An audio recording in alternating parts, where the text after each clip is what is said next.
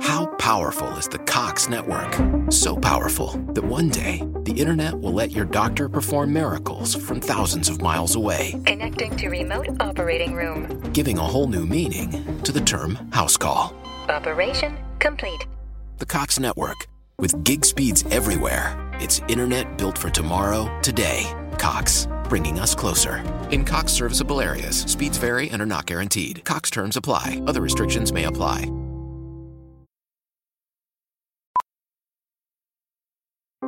Powerful is the Cox network?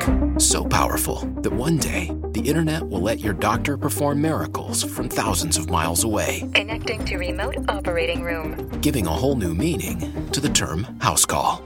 Operation complete. The Cox network, with gig speeds everywhere, it's internet built for tomorrow, today. Cox, bringing us closer. In Cox serviceable areas, speeds vary and are not guaranteed. Cox terms apply, other restrictions may apply. No, aspettate, adesso fermiamoci un secondo e parliamo di cose veramente serie, ovvero oggi nel 2023 a livello di reality. Che cosa è rimasto? Eh, ben poco, perché cosa c'è? Il grande fratello VIP? Eh, sono finiti i tempi in cui Tati e Luca Argentero limonavano nel lontano, boh, forse 2003-2004? Oppure cosa è rimasta? L'isola dei famosi? Sì, ok, però non c'è più Denaro che si mette a piangere a singhiozzare o Carmen Di Pietro quella della prima Isola dei Famosi che si mette a fare da pacere tra la Elia e la Jespica. No, noi millennials che ci siamo nati con i reality perché il primo Grande Fratello è del 2000, siamo un po' stufi di quello che è rimasto. Sì, il Grande Fratello si è evoluto nel frattempo, ci sono state tantissime conduttrici, appunto si è passati al Grande Fratello VIP, però ci manca qualcosa, ci mancano appunto alcuni reality degli anni 2000. Ed è per questo che la diciassettesima puntata di Gemelli Ascendente Sagittario è totalmente dedicata a questo con particolare focus su uno in particolare. Io sono il Genta e questa è la mia sigla! Gemelli Ascendente Sagittario, Millennials allo sbaraglio. Disagi, amori, disillusioni, pazzie e delusioni.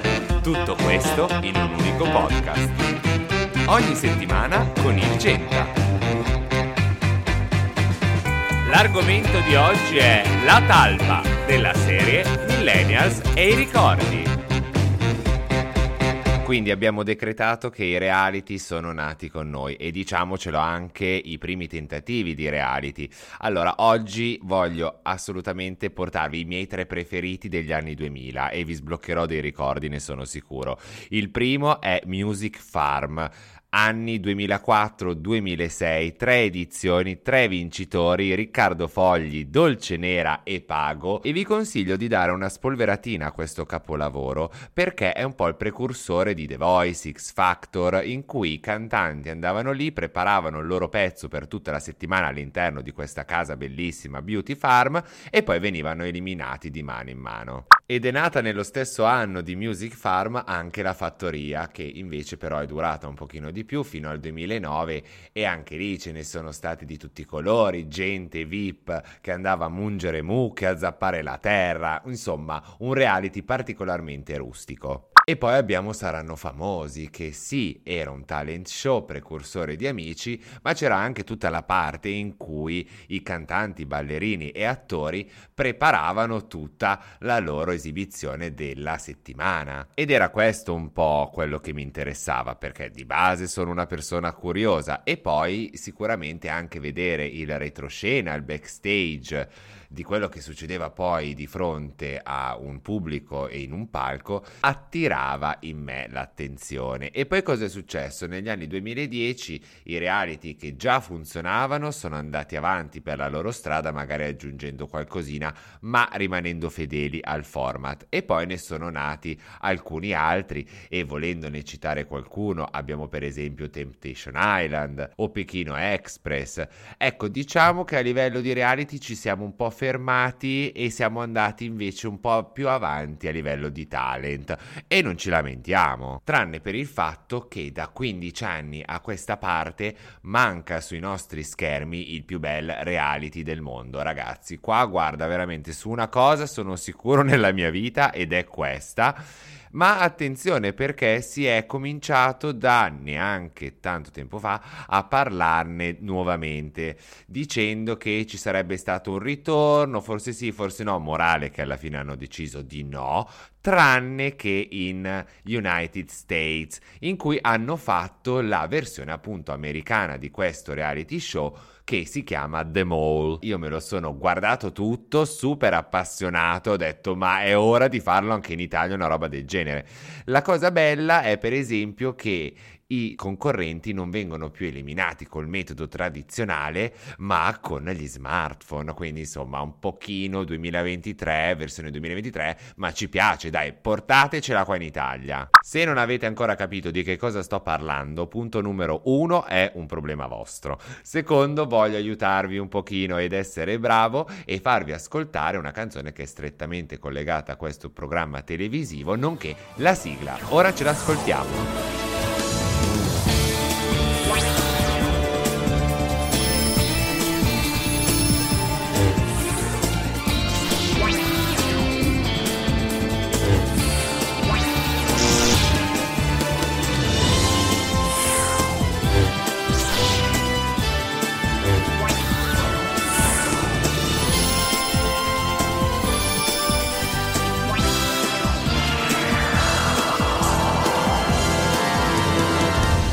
Quindi ecco, abbiamo questa musica un po' adventure e un cast di tutto rispetto. Ai tempi c'era Pasquale Laricchia, Matteo Tagliariol, Clemente Russo, Franco Terrenta Lance, che si preparavano ad andare in Messico, in Sudafrica, ad affrontare delle sfide molto molto complicate. E questa è la talpa che era condotto da Paola Perego e appunto c'era questo gruppo di concorrenti che andava ad effettuare una serie di sfide e in mezzo a loro c'era la talpa, ovvero chi doveva sabotare tutte le sfide e cercare di non far vincere gli altri partecipanti. Quindi la cosa bella era che tu continuavi a guardare a, e a cercare di capire chi era la talpa, perché neanche fra di loro si capiva, poi davano nomi un po' a caso in giro, cercavano ecco tutti i modi per cui poter dar la colpa a qualcuno o a qualcun altro. Insomma, alla fine arrivavi all'ultima puntata che non avevi capito ovviamente chi era la talpa, poi ti facevano vedere tutti i momenti in cui la talpa aveva agito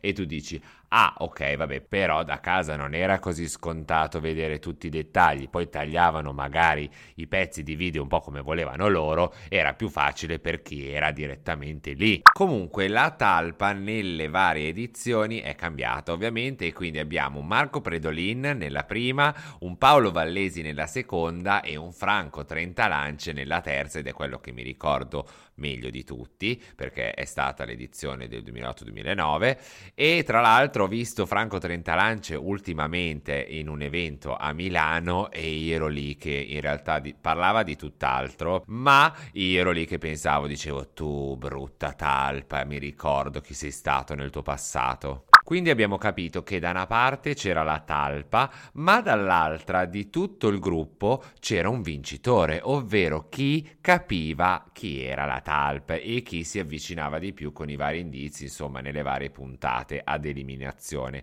E abbiamo nella prima edizione Angela Melillo, poi Gianni Sperti e Carina Cascella, quindi sono quelli che sono stati più bravi e con l'occhio più lungo. Quindi, se è stato così bello questo reality, dopo dopo 15 anni perché sono ancora qua che la meno a chiunque dicendo che sono qua ad aspettarlo?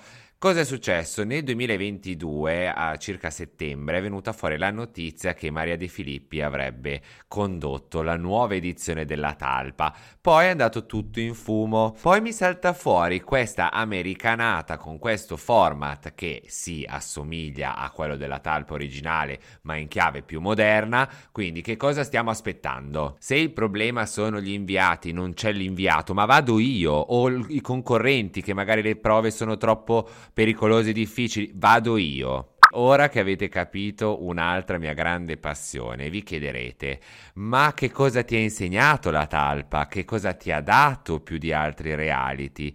Che non ci si può fidare che non ci si può fidare delle persone, bisogna sempre stare attenti a chi ti sta intorno perché quello che pensi che magari ti sta aiutando o quello che ti vuole dare una mano per fare un qualcosa, in realtà potrebbe essere un traditore. Ma siamo arrivati alla fine di questa super diciassettesima puntata di Gemelli Ascendente Sagittario. Io sono il Genta e come al solito vi aspetto il mercoledì mattina alle 8, svegli, carichi e pronti ad affrontare una nuova giornata con l'argomento che sarà... In realtà non ho ancora deciso, sono un po' confuso e in dubbio tra due, quindi non vi spoilerò niente perché non c'è nessuno spoiler, quindi buona settimana, buon weekend e ciao a tutti!